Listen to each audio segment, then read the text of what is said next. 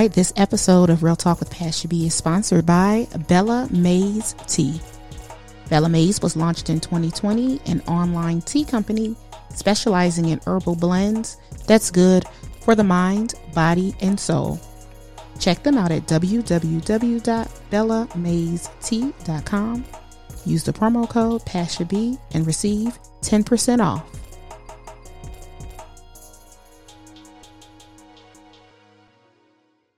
Get ready for real talk with Pastor B in five, four, three, two, one.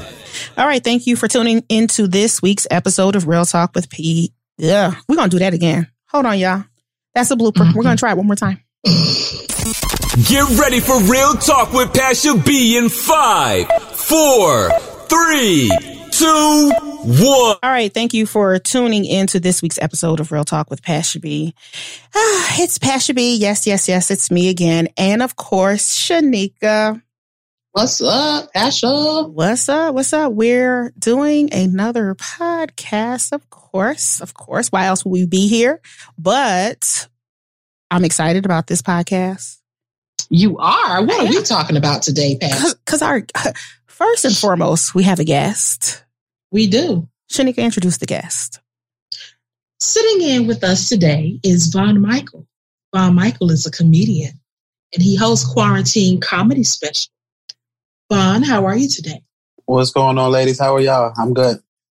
Awesome, awesome. Welcome to the Real Talk with Pastor B podcast. I, I didn't like that. She sounded like she was on a goddamn Walmart. what? You act like he was calling for help at register four. oh my. It was. Sh- that was really polite for Walmart. You know? Publix. Publix. Publix. yes, as Shanika said, we have a comedian Von Michael. He is promoting his comedy special um, titled Quarantine Comedy Special. And Vaughn, how are you today? I am good. I'm great. I'm glad to be on here, first of all. Um, I do want to let you know I did not know that y'all had so many negative thoughts about millennials. Um, I listened to y'all last last episode, and I was like, "Whoa!" I felt attacked.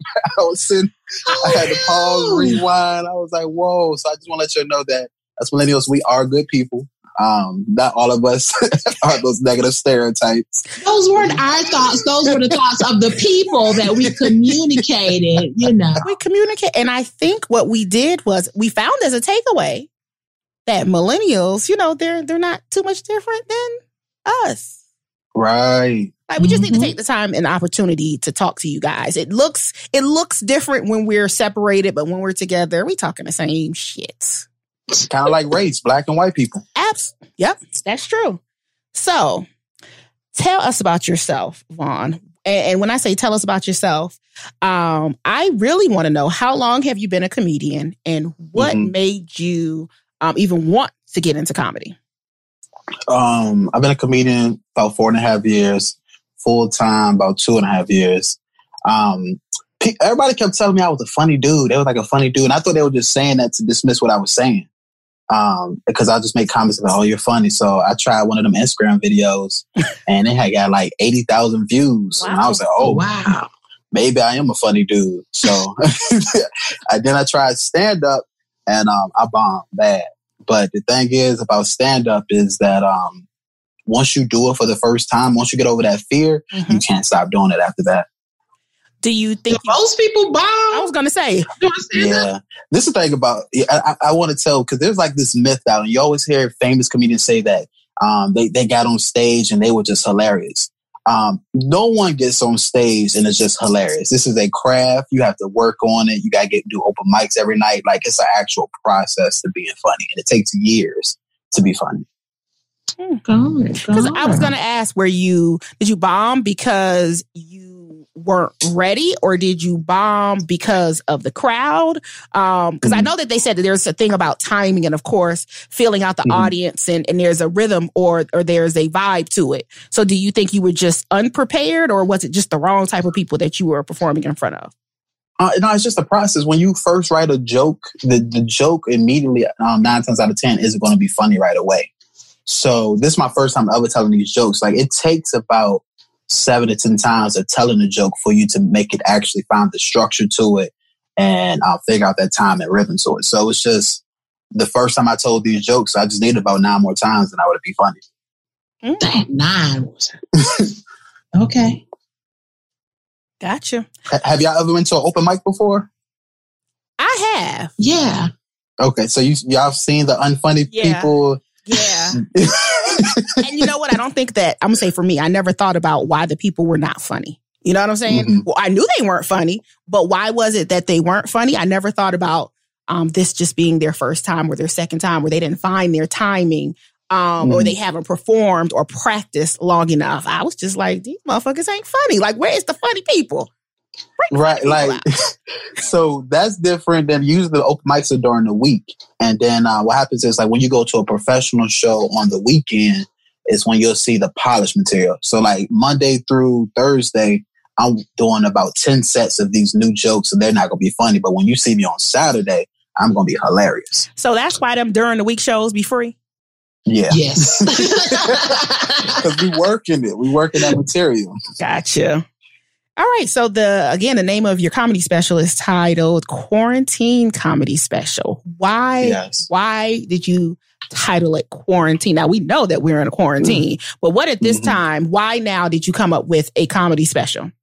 I wanted to me me being um, you know, sober and everything. I wanted to give people uh, outlet or something to release without going to drugs and alcohol. Um, take their minds off of things. So it's just something that they can watch uh, without, you know, a positive way to cope. Because um, I know with me, whenever I'm going through stuff, I like to just watch comedy, and that usually helps me get through things. Yes, and I know that the name of or the the premise of your special is about coping. So mm. you brought up that you were sober. You're going to share with us? You're just going to drop that out there? I was waiting for him to say something Wait, like what? Shanika, I saw the twinge in your face. Like, okay, okay. Yeah, I, have been sober um, since February for about um, a little over six months now. Mm. Um, March, uh, to make sure I'm doing the math: March, April, May, June, July.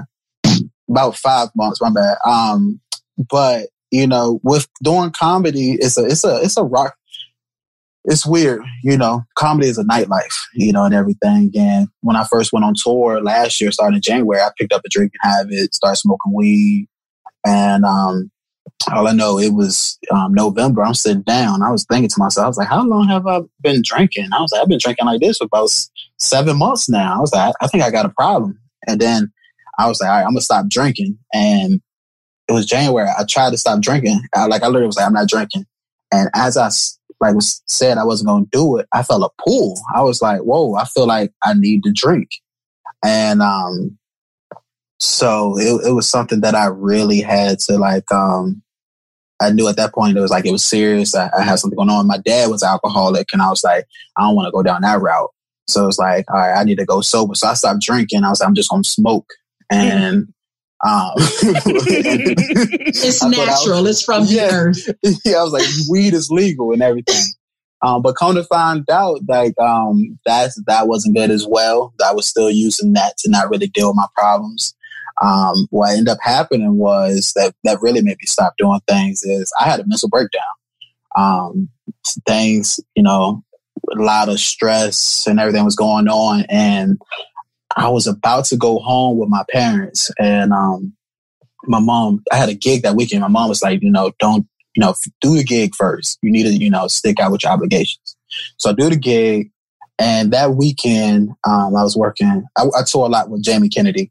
And um, it was like he knew I had a mental breakdown. He was that weekend, it was like he was mentoring me and coaching me. And I didn't tell him I had a mental breakdown. He was just like, yo, if you ever feel the urge to drink, uh, just do more comedy. He was like, that means you're bored. You just need to do more. And like, he was telling me like the ins and outs of how to do things. He was like, I need, I have to move back to New York. He was like, um, you know, get merch to make more money. It's like he he taught me the whole game because Jamie is like a professional. He, you know, he's been in big time movies, mm-hmm. torn over twenty years, and like he mentored me that weekend. And after that, you know, he told me stop smoking weed. I stopped smoking weed. I stopped drinking, and um, I just been on the positive after that. Mm-hmm. Jamie Kennedy, one of my favorite movies, Shameless, um, Malibu's mm-hmm. Most Wanted. Hilarious. Mm-hmm. Hilarious. So that's awesome to hear that um, you have been working with him. So we're going to talk and we're going to dive into coping. You know, you touched on um, how you've been coping and how you've had mm-hmm. to deal with the transition of becoming a full time comedian and the stresses that could and have played into that. Um, so now that you are sober, you're not drinking, mm. you're not smoking, would you say that you're still as funny as you were before? Absolutely. Um, I think I'm funnier because now I actually have to deal with those emotions and it's an extra level. Like I can tell you actually how I feel. And, um, which is crazy because I'm still trying to figure out if it's because of my age or is it because of the sobriety. But like, um, I feel like before this, I really didn't know what mm. emotions were. Like, if you think about like in school, they never really teach men. We never really are taught what emotions are. Like you, in gym class, they teach you about the vagina, but they don't tell you about the emotions that come with dealing with the vagina. Right. You know what I'm saying? Like, so that's the process that I'm going through right now. So I, I feel like I'm a lot funnier, and it's going to relate to a lot more people um, with my comedy. Got you. Are you currently touring? Um, it's a trick question. Um, I, went on tour three weeks ago. I, am not supposed to tour, but I am going to go back on tour probably in about a month. Um, even though that um, is people are dying out here, it's, it's, it's a scary thing. But I, I am. Mm-hmm. It appears that, especially with comedians, um, mm-hmm. their job is to be on stage, right? Yeah. did you see DL Hughley? I did. Yeah, mm-hmm. that that changed a lot for people. That that happened the, the, weekend that happened was the weekend I was on tour, and I just been kind of like, hmm. so, so I know the entertainment industry has come up with this when they get back into production, they're going to do it this way. Has there been something um, I'm going to say developed for comedians? Because it seems like the comedian um, platform, I don't know if it's changed. It, it, it appears to be if you want to be a comedian, you get out there, you work, you hustle, you perform, perform, perform, perform. You try mm-hmm. to make money, um, you know, to be successful. So, mm-hmm. what is there anything that they've put together for comedians, or how should it be going back to work in this environment? Are there any changes that have been made, like to, for COVID? Are there any mm-hmm. precautionary measures that are being made, or are they just telling um, comedians not to perform? it's it's it's wishy washy. A lot of people. So one thing I'm seeing a lot. You see this in New York right now. New York is always ahead of the game. They're doing outside shows. Um, so I, I'm seeing a lot of that. Some clubs are opening up. Not all of them. A lot of them are doing the whole social distance thing uh, with the clubs. Um, but a lot of comedians are like, are like, no, nah, I'm, I'm gonna wait to go back on tour. Um, probably later in the year, just to nobody wants to be the first one to kind of that first wave, kind of like when the vaccine come out. Ain't nobody taking that vaccine at 1st mm-hmm. um, so you're saying some clubs are doing social distance, but in the South, um, the South is crazy. The South is okay. and I mean, let's be real. Like, come on. Like when this whole COVID thing had happened, right? The Texas, Florida, all, all those states were just yeah, they were just like, we're going to stay open, but and then it was like laughing at New York, and New York had the high numbers. But if you look at it now, all those states are, are have a high numbers. In New York, you got to have freedom play papers to get in New York. Like that's how crazy that it has turned. So, um, in comedy, I, I, would say that most people are focusing on digital podcasting, mm-hmm. um, sketches of that sort to just build a fan base, and then kind of wait till things, you know, mm-hmm. fizzle out. So let's get into stress as adults. There's a lot of stress that we're hit with, whether that be family stress, work stress, um, mm-hmm. dealing with COVID. Um, we were in a election year. So there's a lot of stress that we have going on. And again, I know that your comedy special is about coping. I hear that you um, turn to alcohol and, you know, marijuana in order to deal mm-hmm. with stress and probably to use it as a coping mechanism. Right. Um, you said you had a mentor, and it seems like that's a wonderful idea. And it's not anything new, even, even if it's not a mentor, surrounding yourself with people who can talk you either through a process or put you in a better place just by conversation. So you right. did mention how important that was for um, Jamie Kennedy to to be the voice for you. but mm-hmm. have you found that there have been a lot of people understanding what has gone on with you and, you know, have um, been a, a voice, I guess, for you to talk through things with and, and help you cope with some stresses? I mean, I try to go to therapy, um, but um, the problem with my therapist is that he stutters, and um, I mean, look, I He's serious. He really does. Yeah, Are you being like, funny? No, I'm dead serious. And like, I don't have nothing against people that stutters, but it's a problem when you charge me by the hour. Like oh it's my, a, you know what? I can't. I can't.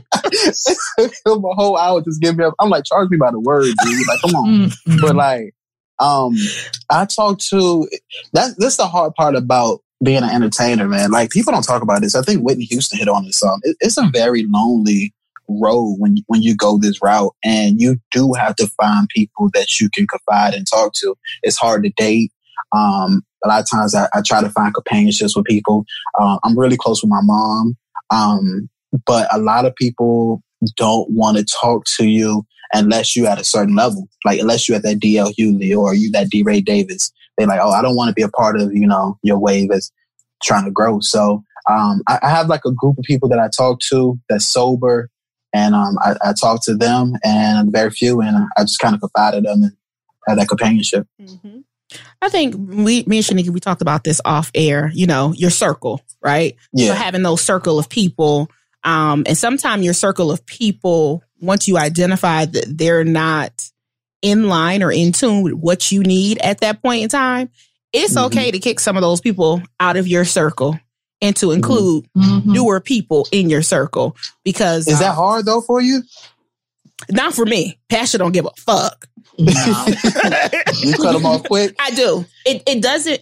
People, we're of an age, and I know that you're. I don't know how old you are. How old are you? Twenty eight. Oh shit. Okay, so we're kind of out of here. well, he didn't say he was a millennial. He did say. Well, I was thinking uh-uh. like 30 something, but I'll say for my age um group, people are who they are, right? You watch people mm. long enough. Better yet, if you're quiet and you listen to people long enough, mm. they're going to tell you exactly who they are. I don't right. need for you to tell me that you're going to do something because I've listened to you say it. You may not have said it that you're going to do it to me, but I know you have this in you. I'm not going to wait for you to do it for, to me. No, I, am good. And yeah. life is just, I've taken the perspective that life is kind of too short. I don't have no time to fuck around with people who they're not doing what I, what I'm doing for mm-hmm. myself if they're not doing it for their, themselves, if they're not trying to excel, if they're not trying to better themselves, if they're not trying to be a better person. I think there's a difference between mm-hmm. bettering themselves and being a better person.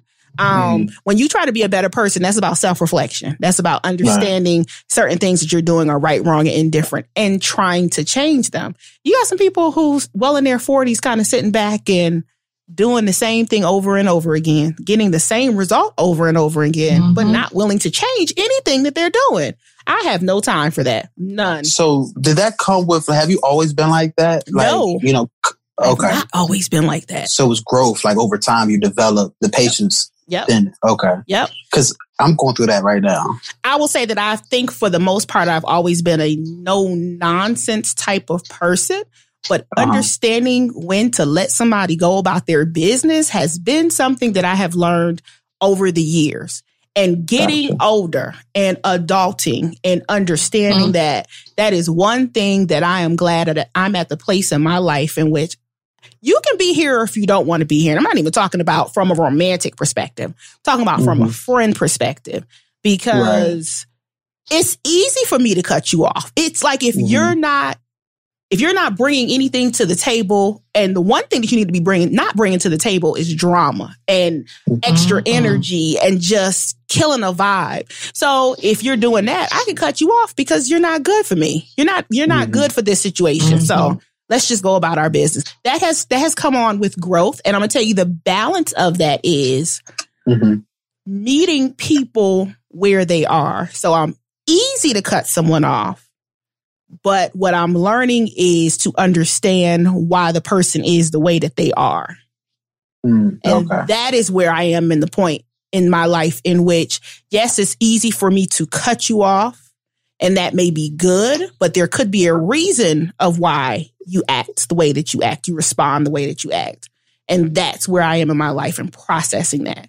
And that's hard. Mm-hmm. Like you got to take a step back. You you literally instead of wanting to react, you have to take a step back and say cuz I do this all the mm-hmm. time, especially at work. I think I work with some of the dumbest ass people on the planet. so it can just be an email. I'll send the email out saying, "Okay, today we're going to do blase blah." There's going to be one person who's going to be like, well, did you say we were going to do blah, blah? And right. initially, my first response, I'd be ready to hit the reply and be like, bitch, didn't I just say that? Right. Mm-hmm.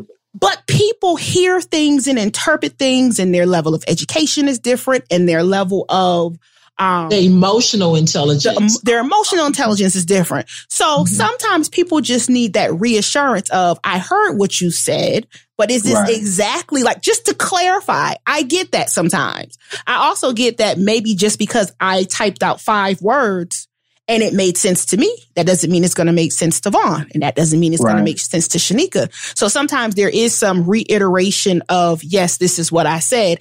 And not being emotional about it because I am an emotional person where you heard the first word I said I was going to type, bitch. Every time I want to respond to somebody that I think said something stupid, my first word is bitch. But I have I have to back away from that because mm-hmm. that's my emotional response to that. And if I could take a step back, not say anything, process, and then just mm. respond, that has cho- that has um, proven to be success, at least for me. What about you, mm-hmm. Shanika? And I think also understanding that some people is not innocent. Some people are trying to draw you in. Some people are trying to bait you for a response. And you have to recognize that your energy is worth more than that. You know, you're not going to be their entertainment. Mm-hmm. And you really have to step back and say, you know what, I'm not, I'm not even gonna give it to you like that. You know, right. I know we've coined the term nice nasty. Look, I can hit this reply button and be cussing you out. It all depends on your filter, but you won't be able to prove anything. and on a personal note, um, misery loves company.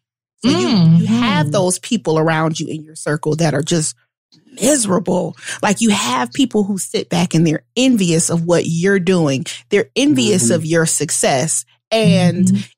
They'll stick around long enough just to see how you move, operate, and even wait for your downfall. And you have to realize that some people that are in your circle, they're not worth the time, energy, and or emotion. And you have to deal with those people accordingly.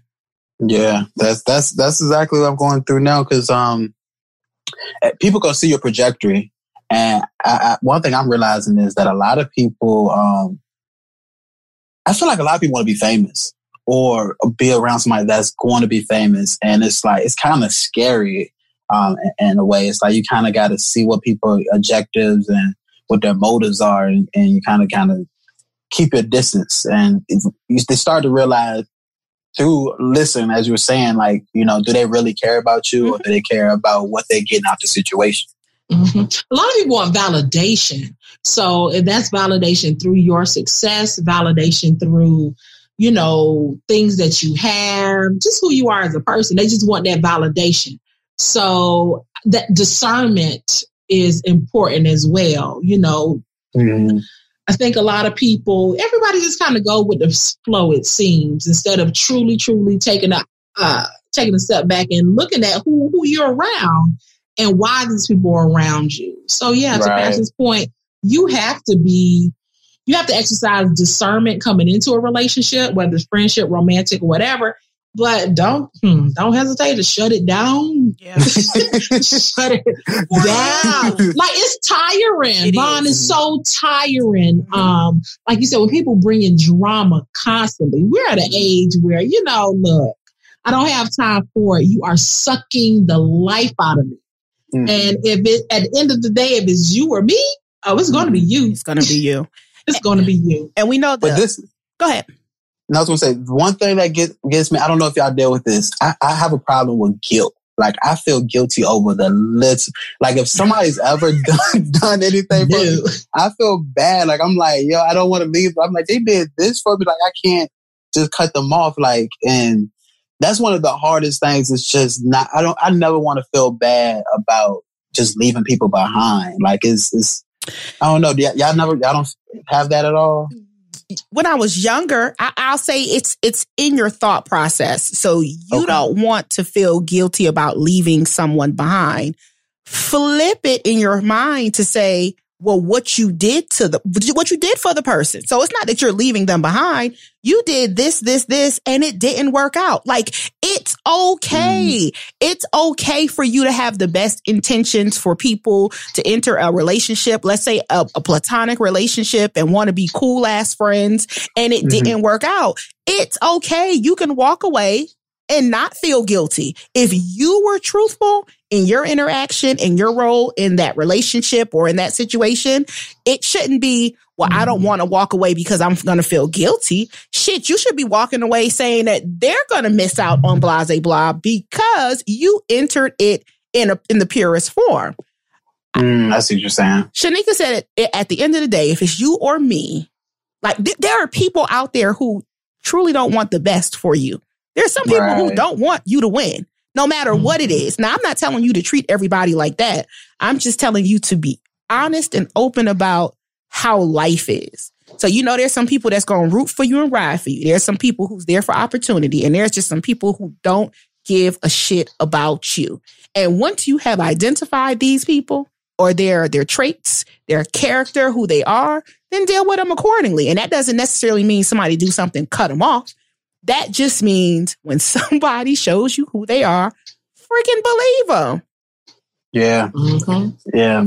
And if you know who you are as a person and the value that you bring and, and, and that you're entering things and for the right reasons, it should never mm-hmm. be about you feeling guilty because you had to mm-hmm. leave a motherfucker on the side of the road of your life hold on of your life you're feeling guilty because you had to somebody gonna be pissed off because you didn't do blase blah or you decided to not be bothered with them of your life mm-hmm. nah Mm-mm. and even understanding that some people will manipulate relationships you know mm-hmm. they will try to make you feel bad about situations i've had situations where you know i think I think I do okay. You know, I'm not balling out of control, but I'm okay.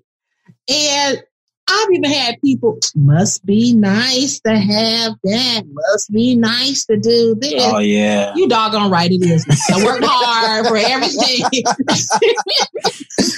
I worked hard for everything I have. But again, people trying to guilt you into a situation. Ah, mm-hmm. peace. I have to start, you know, distancing myself from you in that respect because at the end of the day, that's about them.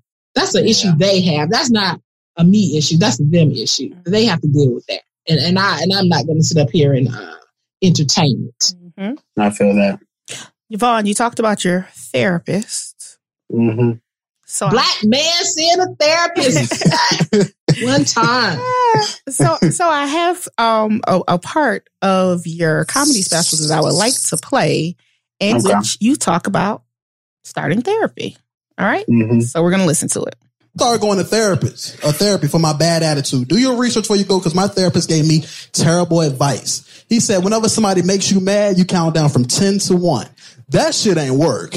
I went back to him. He was like, explain to me why it didn't work. And I told him I was sitting down. A dude walked past me, bumped me on my shoulder, knocked me over. He didn't apologize. I was mad. So I stood up. I started counting out loud. 10, 9, 8, 7, and he was like, this didn't work. I'm like, I thought it was because people was running away from me. Hiding behind seats.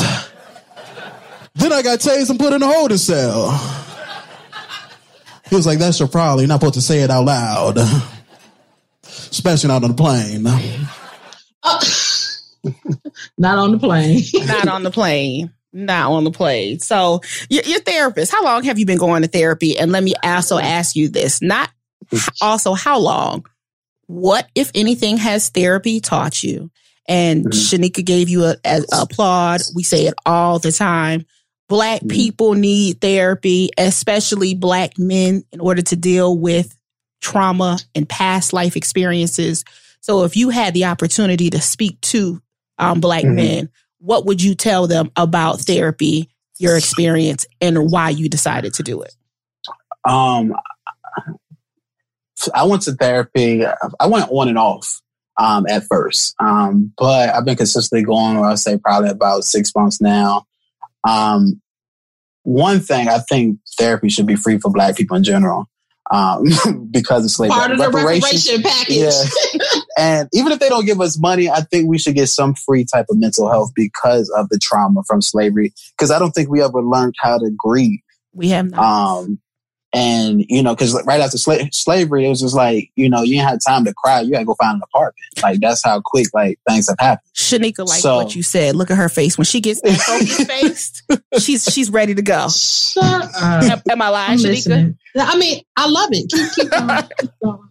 So, um, but for black men in general, I, I think that um, this word toxic masculinity that everybody throws around, I hate it because it sounds like the name of a gym.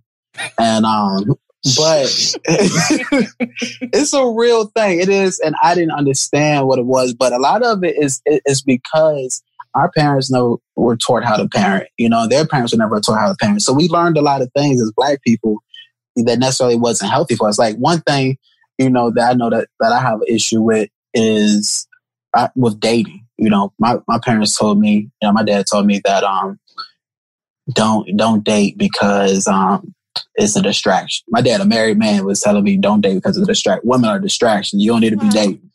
So my whole life, I'm thinking, I gotta, I can't, you know, be in a relationship because it's gonna mess up my money. Like it's gonna ruin my life. And like little things like that that we're taught affect us, you know, in the long run.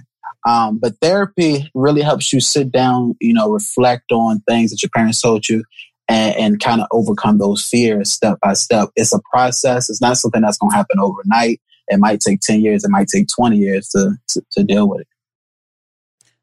Would you would you tell other people, black people, specifically black men, that they need to mm-hmm. invest in therapy? I think everybody should invest in therapy. And it is not it's not a weak thing too. A lot of people like, oh, you go to therapy, they're gonna play with my head.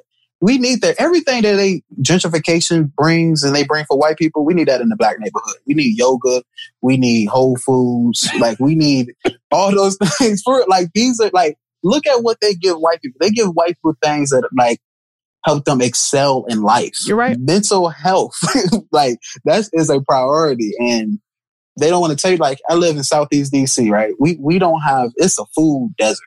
We don't have a grocery store within walking distance, but we have six liquor stores. We got um, gas stations and a, a subway um, with a bulletproof glass. So you got people jacked mm. up on Jolly Ranchers and goddamn Hennessy, and they talking about the the murder rates are high. Like like you should oh, expect that. Like we don't have real food. So, and these are things that are normal to us. Mm. Like, can, can, you imagine you being born in this and this is all you've seen? You know nothing better.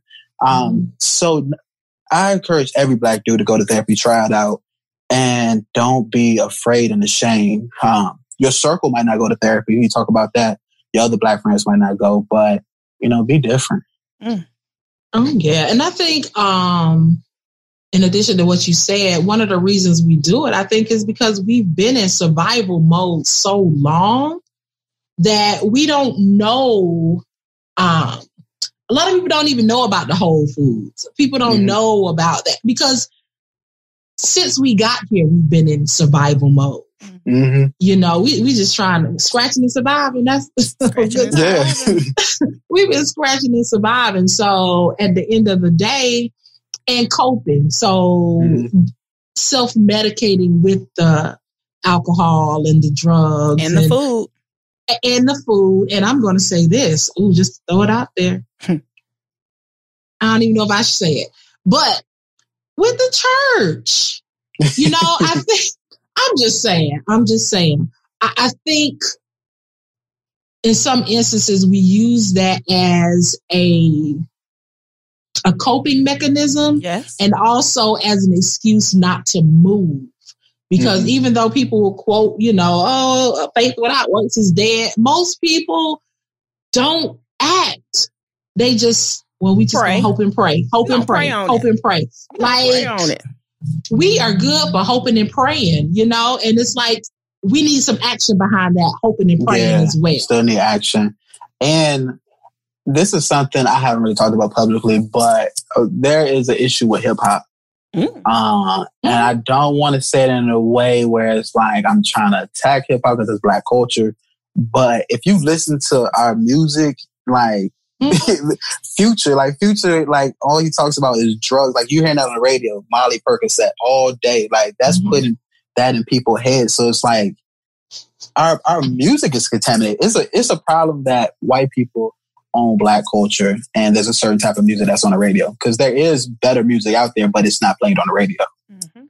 So, at what point do we actually go out and seek those things that um, are better for us? Um, because you can turn the radio station. Mm-hmm. You can mm-hmm. pop in your your. I was about to say CDs. I'm aging myself. Jesus. Turn your Bluetooth. Jesus Christ, a sleep. But you have that. I know I'm guilty. I still have CDs. But that that's something that we can we can control. And like I'm going through this awakening stage and self accountability stage myself. Um, as far as okay, we know what's wrong, right? Mm-hmm. In some cases. Do in some cases, that's why I said in some cases, right? Okay. Um, we're at de- different stages of, of awakening. Mm-hmm. Um, but at some point, we have to, as we get to that realization, we have to start doing things different. Mm-hmm. So, um, and, and so Pasha, Pasha and I both born and raised in Miami, right? I was born off Two Live Crew and all of this booty shaking music and stuff. Mm-hmm. At this age, I know not to play that in front of a child, a, a right. three, four, five, six year old. So I monitor you know, my interactions because it's like, okay, I know that's not that that's not necessarily the healthiest or the best thing to do. So certain things I have to change. And I think as we get to that stage of awareness, we're going to have to model the behavior for others. Mm-hmm. So turn that radio station or even have the conversation with some other people. Okay, yeah, I know you're listening to that, but how about this? Offer mm-hmm. an alternative.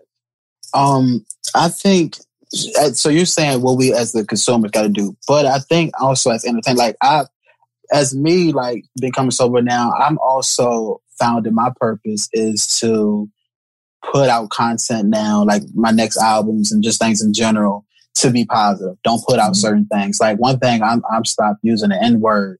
I'm not going to drop the N word no more in any albums that I do and content that I produce and putting that out there. I'm not going to be, you know, talking about smoking weed or getting high anymore. Um, mm-hmm. I, I, think even though he did some terrible things, Bill Cosby. He's Cliff Huxtable. Cliff Huxtable was a great guy. Bill Cosby was terrible. but he had he had a lot of great points, even though he, he was a bad person. But I, I think that as entertainers, we we have to we have to shift the culture. Just like I don't know if you noticed that there were some um, athletes who are going to HBCUs now. Mm-hmm. Um, like that's that's going to shift because we should have been doing that. Put the power in HBCUs. I think as entertainers, we, we need more black entertainers who make it positive and not talk about popping pills and doing drugs and alcohol on hip hop platforms. Mm-hmm. And once we get that change and you, you start seeing that, I, I think that will shift a lot. Cause yeah, you you might be around to you know not play that around kids, but there's some parents you know who who work all the time, who kids are at home just watching TV, so they don't mm-hmm. know that their kids are watching this type of stuff. So I, I, think some of the change has to come with the entertainers and um, these platforms. And just to kind of piggyback off, because Shanika, you posed a question. Um, I think, and we talked about paying it forward and not being silent, right? So mm-hmm. where certain things may be normal to us growing up or being a part of our culture, when the person has identified that it's no longer cool to do X, Y, and Z, I mm-hmm. think it's it should be the responsibility of that person to engage and inform others as well. And even right. if you reach back and you change the mind of one person, right? Mm-hmm. You can't you can't get everybody, but I don't think you should sit in an environment where you know people are doing X, Y, and Z and you you know better and you're not saying anything. And I think mm-hmm. it comes with being comfortable too long. Um, at some point in time, you have to be uncomfortable. You have to be the person to say that ain't right.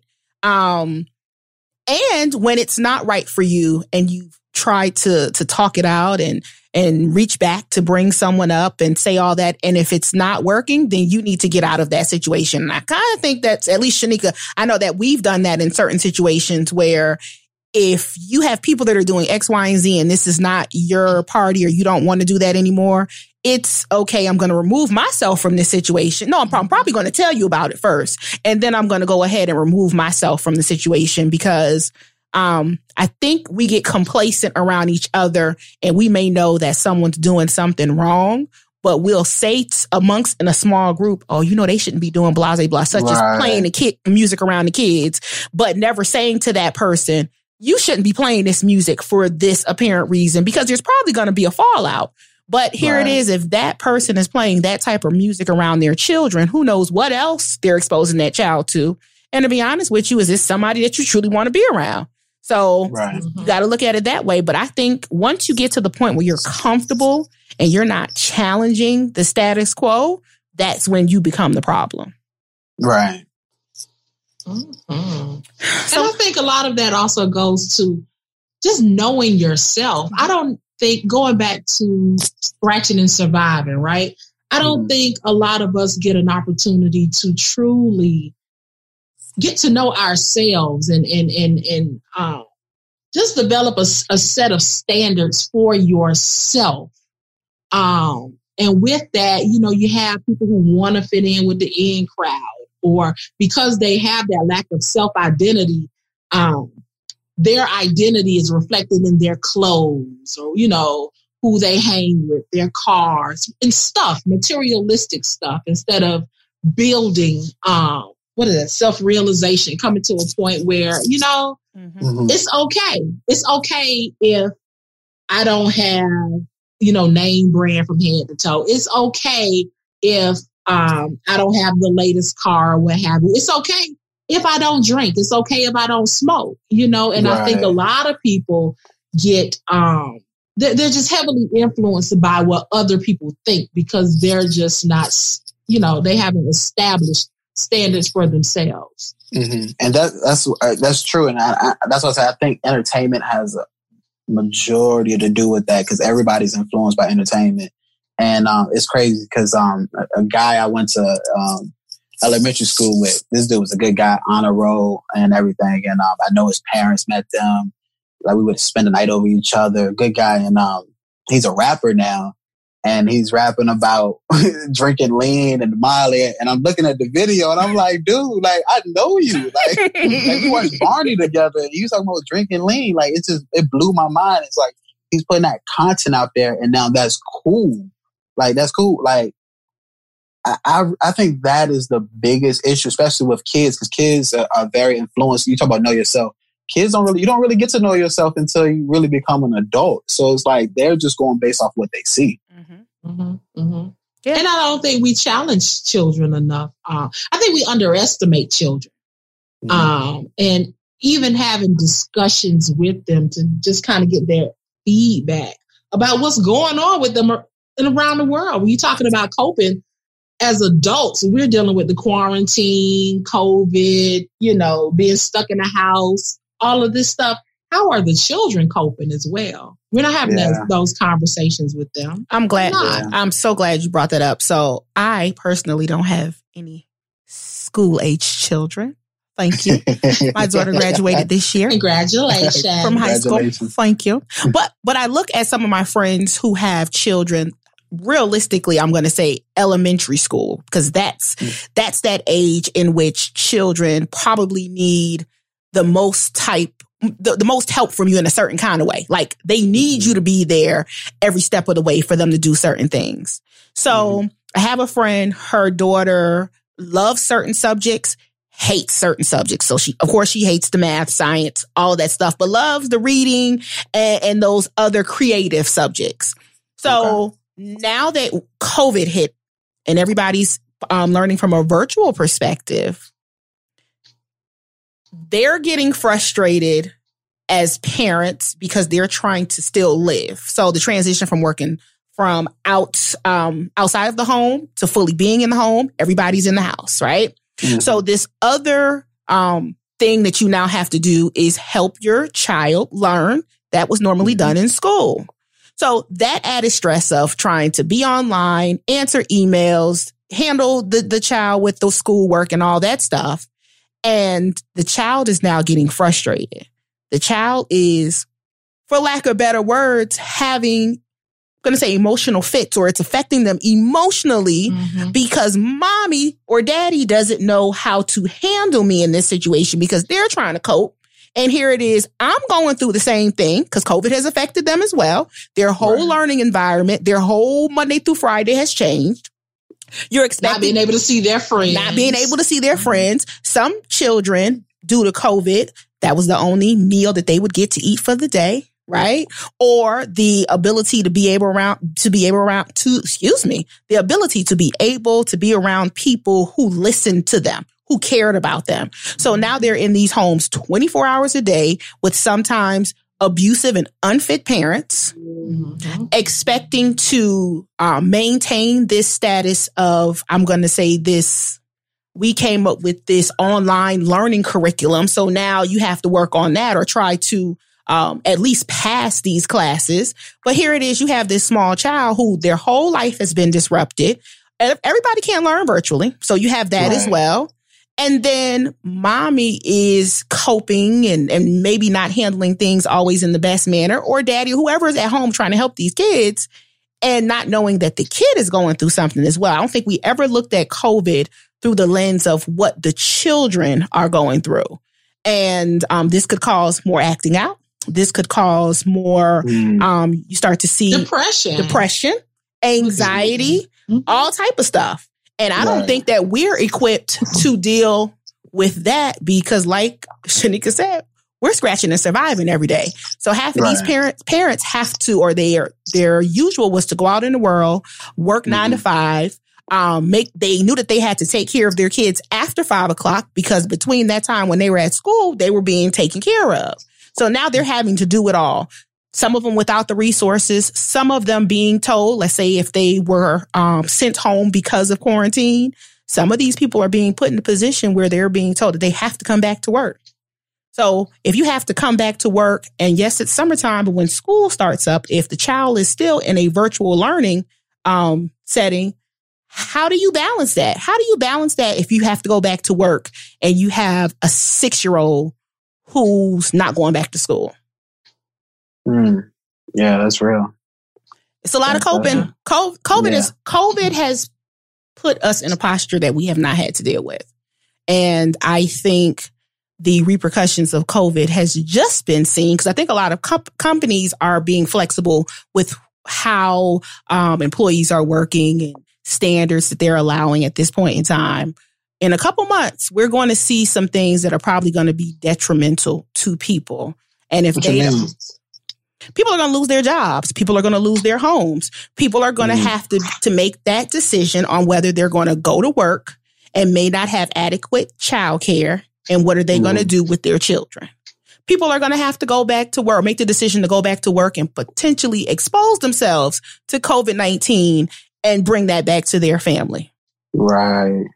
It's it's going to get it's going to get a lot worse before it gets better with COVID. Yeah, it's it's it's because I haven't even thought about it from that that aspect. I I, I don't have kids yet, and um, that's that's that's a lot of pressure. I've been noticing Trump is really trying to push for these schools to be open. Um, mm-hmm. Wow, that's yeah. that's that's.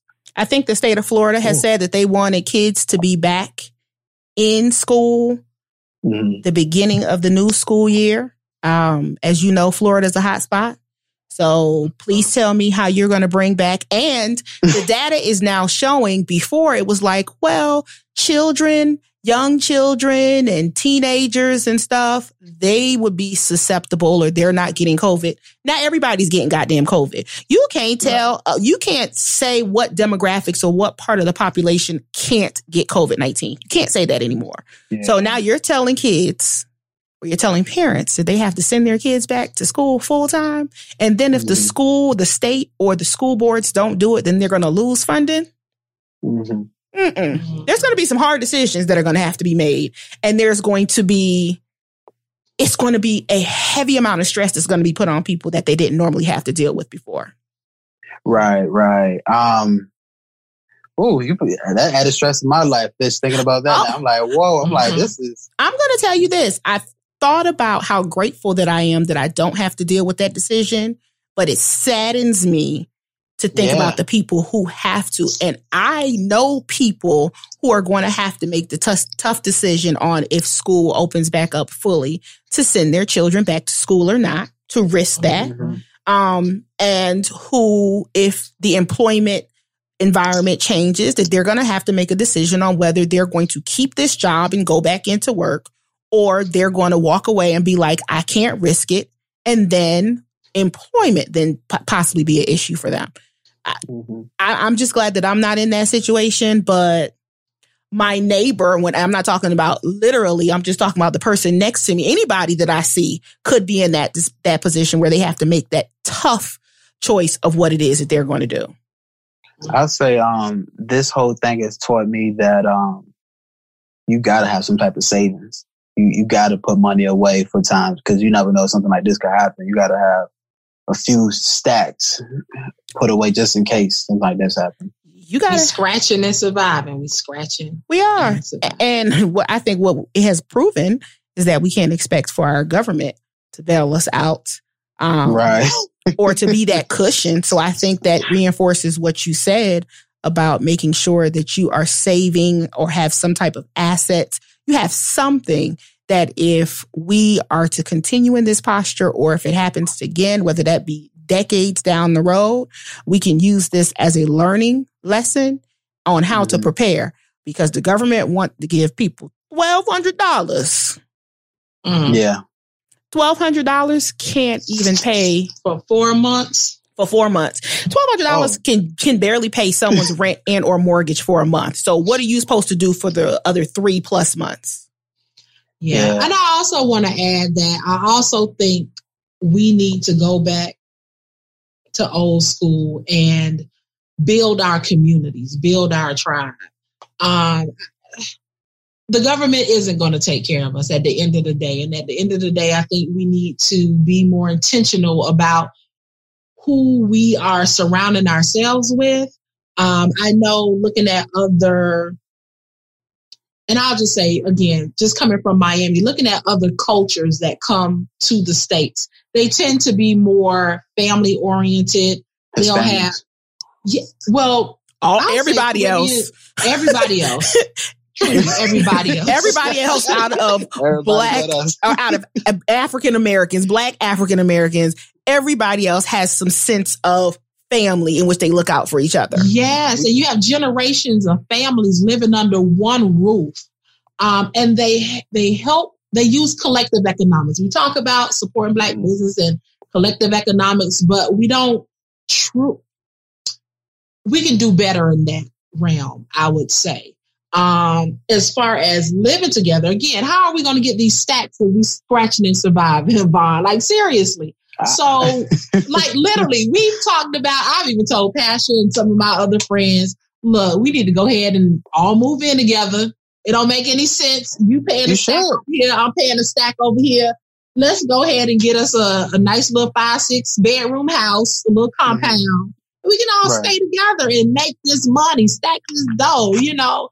But again, everybody does it except us. Um, even as far as, you know, children you have people who are paying hundreds, if not thousands of dollars for childcare. Why, when we can build that sense of community? Um, I know we're a transient nation now, so people are all over the place, but I think it's very important to build, you know, these alliances with people who can help elevate each other. Right. And I think this is a, a, a perfect opportunity to do it. Um, I, so you talk about building stacks, stuff like that. As an American culture, we're very materialistic.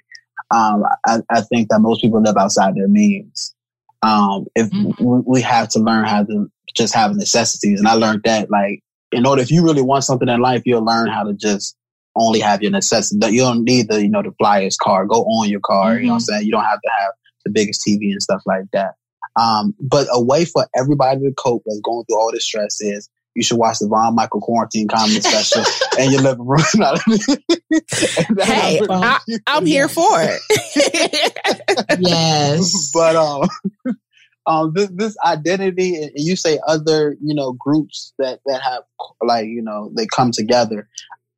A lot of that is on purpose that black people not like that. Like slavery, and you talk mm-hmm. about how this quarantine, like we're gonna see the effects month down from now. Slavery, we're just seeing the effects of it now. That that's why we don't we don't stick together. That's why you know people want to impress the slave master so bad. Mm-hmm. Like, and we, we, don't trust one another. We need so that's that's hindering our ability yeah. to build communities as well. We don't trust one another. Right. And a lot of that, I don't even blame black people no more. Like, I used to, like, be one of the people that be like, dang, black people don't do this. Like, I, I give mm-hmm. black people the biggest benefit of doubt um, all the time. Like, um, I bank black now, One United Bank, and they're, you know, one of the first things everybody asks, you know, do they have any locations where we live? It's like, no, but however, if more people join, they'll have more locations. Like, you just got to mm-hmm. give black people the benefit of the doubt. We, we gotta, you have to do extra for black people. Um, and, um, we can't save stacks. We, we really can't save stacks. It, it's a mentality. We, mm-hmm. It goes back to like, I blame hip hop again and I sound like one of them old white dudes, but talk about having the flyest car, all the money, the name brand, like not forget all that. Like buy Walmart clothes and save 30% of your paycheck. Mm-hmm. It, it, it's possible. Like if, if you want to do it, like it, it's doable. What you're not saying yeah. is anything that if we wanted to do, we could do. I think we've gotten into this level of being comfortable um, yeah. with things that are truly not important. Mm. And one day I'm going to stop buying sneakers, Von. I'm just mm. going to stop doing it. But it's just I, this is what I say. Like when you get that check, thirty percent. Like don't look look at your check all the time with thirty percent taken out. 30 percent mm-hmm. is savings. Like make that mandatory. Mm-hmm. Mm-hmm. So now I want to talk about, and I know Vaughn, you're a millennial. Me, me and Shanika, uh-huh. we're just a little bit older than that. But since you have gotten just a little bit, just a little bit, but since you've gotten older, um, what's one thing that you actually enjoy now that you're older, or getting mm-hmm. older has actually taught you? One thing that I enjoy: water drinking water. I'm with you, Von. Like, look, I'm, I'm, bougie though. I drink Fiji water, so I got that level of bouginess. I was bougie homeless at one point. Like I would, I would only uh. sleep in the suburbs. they were like, "Where you live?" In a cul-de-sac. Literally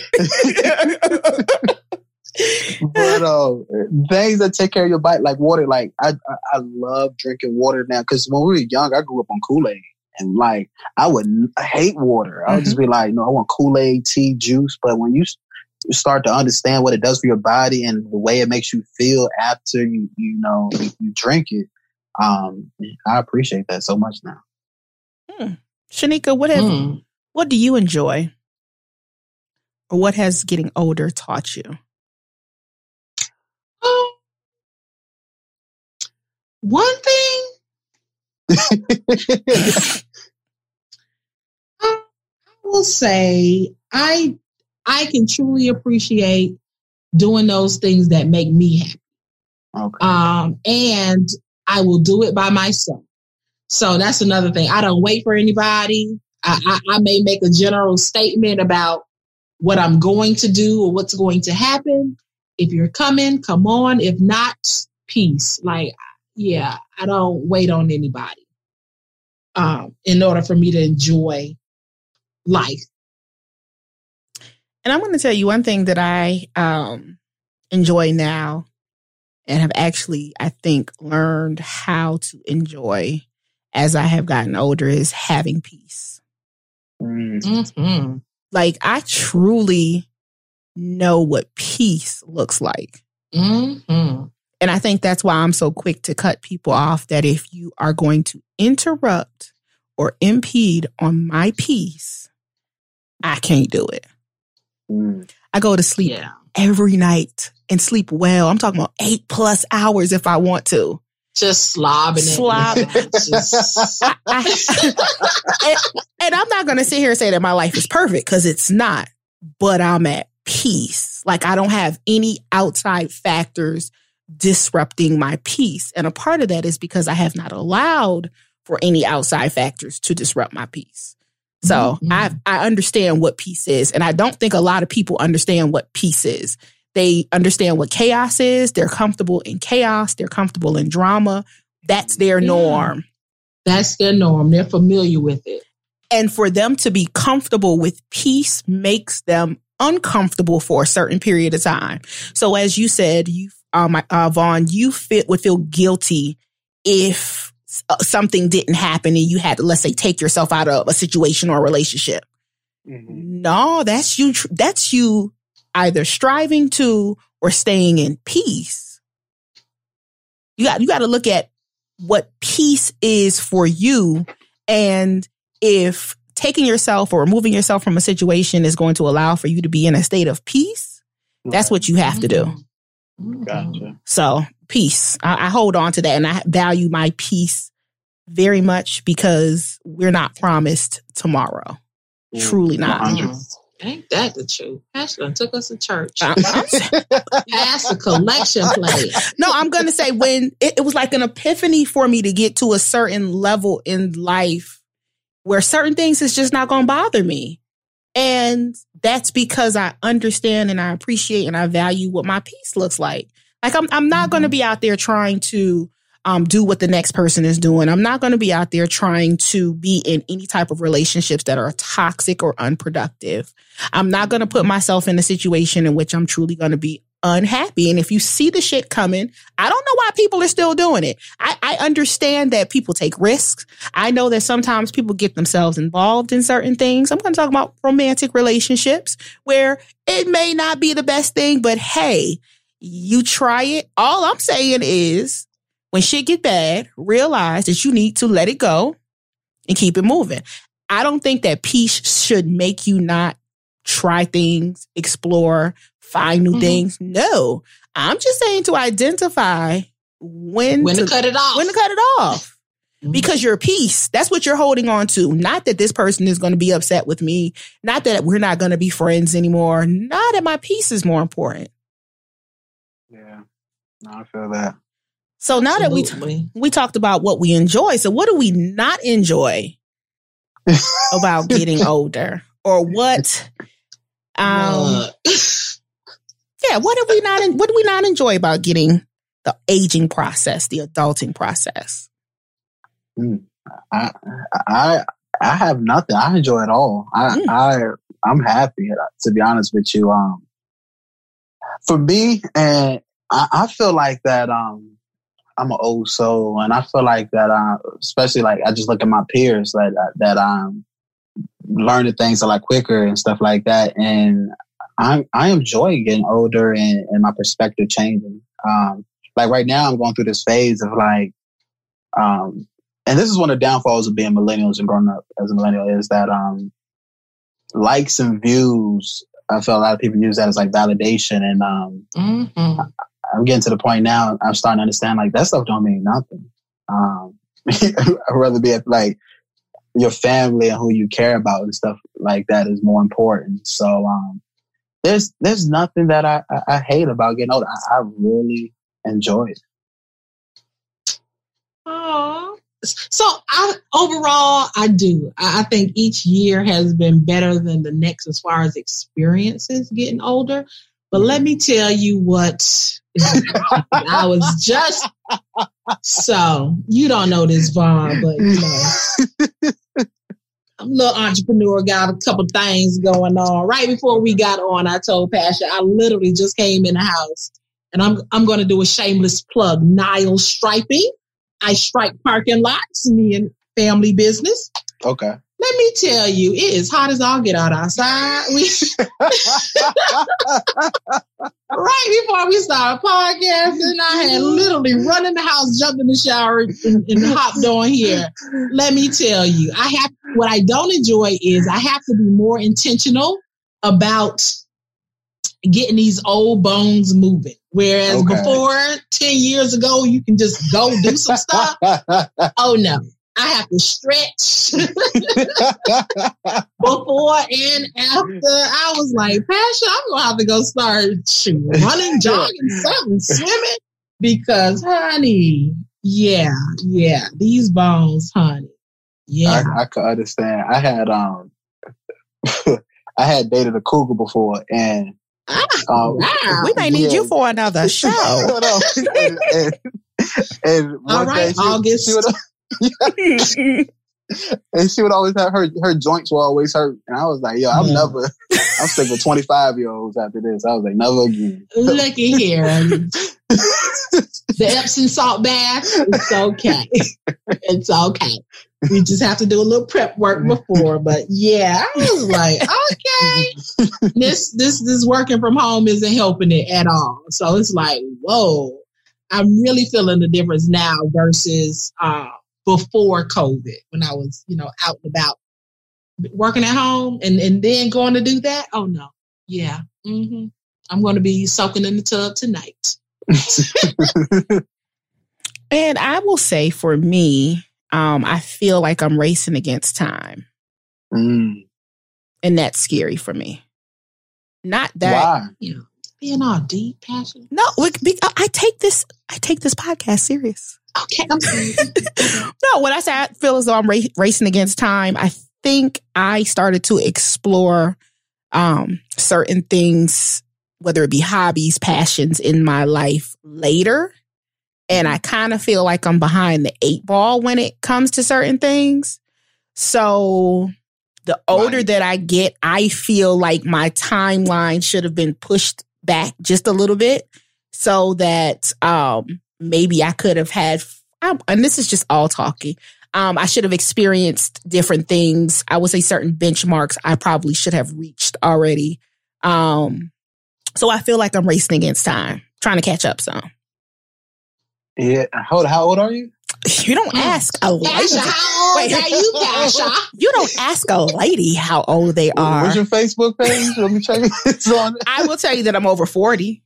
Over 40. But okay, all right. Um, and how long have you been podcasting? Oh, 10 years on and off.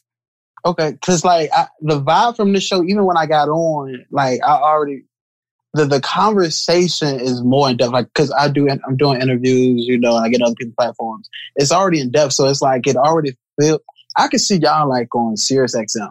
Like I wouldn't be surprised. Vaughn? Like, Speak that into existence again. Speak it. If y'all stay consistent, do the promoting, actually put in the work, like I really can see you on a huge platform. If not, this right here blows up like the whole age thing. You should watch. I don't know if you watch him already. Gary Vee.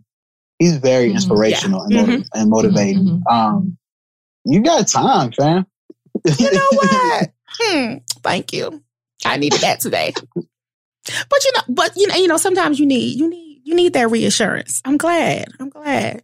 And speak that into existence for us because that was one thing that I thought about years ago that I truly, truly, truly wanted to have a platform on like Mhm. Sirius or something like that. And you know what? Years later, you bring it up. It's gonna happen. Shanika, pin this. Pin it. Put it on a calendar. Pin it. Put it on the vision board. but we have actually and and and I, um, before I even close this out, Vaughn, I appreciate what you said in regards to we always try to make this podcast about us talking, right? Mhm. Um, it's all about us. Really, if we were in a room and we, you know, w- was sitting back and having conversation, this is what the vibe of this podcast is supposed to feel like. So I will say that I think we're doing something right because with you being the first or your first time on the podcast, if you got that experience and as a takeaway, I'm happy behind that. So definitely, definitely. I, thank had you- lots of fun. I thank you for that. I hope this will not be the last time that we see you. Mhm. No, hit me up anytime y'all want to talk about something. Hit me up. I, I don't care. Like it's not even promo. Just, just want to. I love to talk. Oh, yes, yes, yes. So, um, for those that are listening, in order to get a copy of Vaughn's quarantine comedy special, if you DM him on IG at Vaughn Mychael, that's M Y C H A E L, Mm-hmm. he will give you a link so that you can view the comedy special for free. And Vaughn, because you are out there putting in work, I want for you to tell people how they can stay in contact with everything that you have going on. Yeah, um, I'm on all social media platforms Instagram, Twitter, Facebook, Pornhub, anything that you want to see me on. Let me get my phone. Pornhub. OnlyFans. oh, not yet. Not on there yet. Um, but I'm on all social media platforms. Add me, um, you know, tweet at me, message me. I, I, I comment back. Um, hop on the wave before, um, you know, I, am not able to comment back. So uh, I want to give the material out there for free. I want people to be able to cope, um, give you a positive way to do that. Uh, if you're going through sobriety, need somebody to talk to, message me about that as well. And um, thank y'all for having me on. Thank you, thank you. And Shanika, this was another enjoyable, another one another one for the books. Yes. I should have had yes. my DJ Khaled voice on. another one. All right. Thanks for tuning into this episode. And, and until next time, y'all, peace.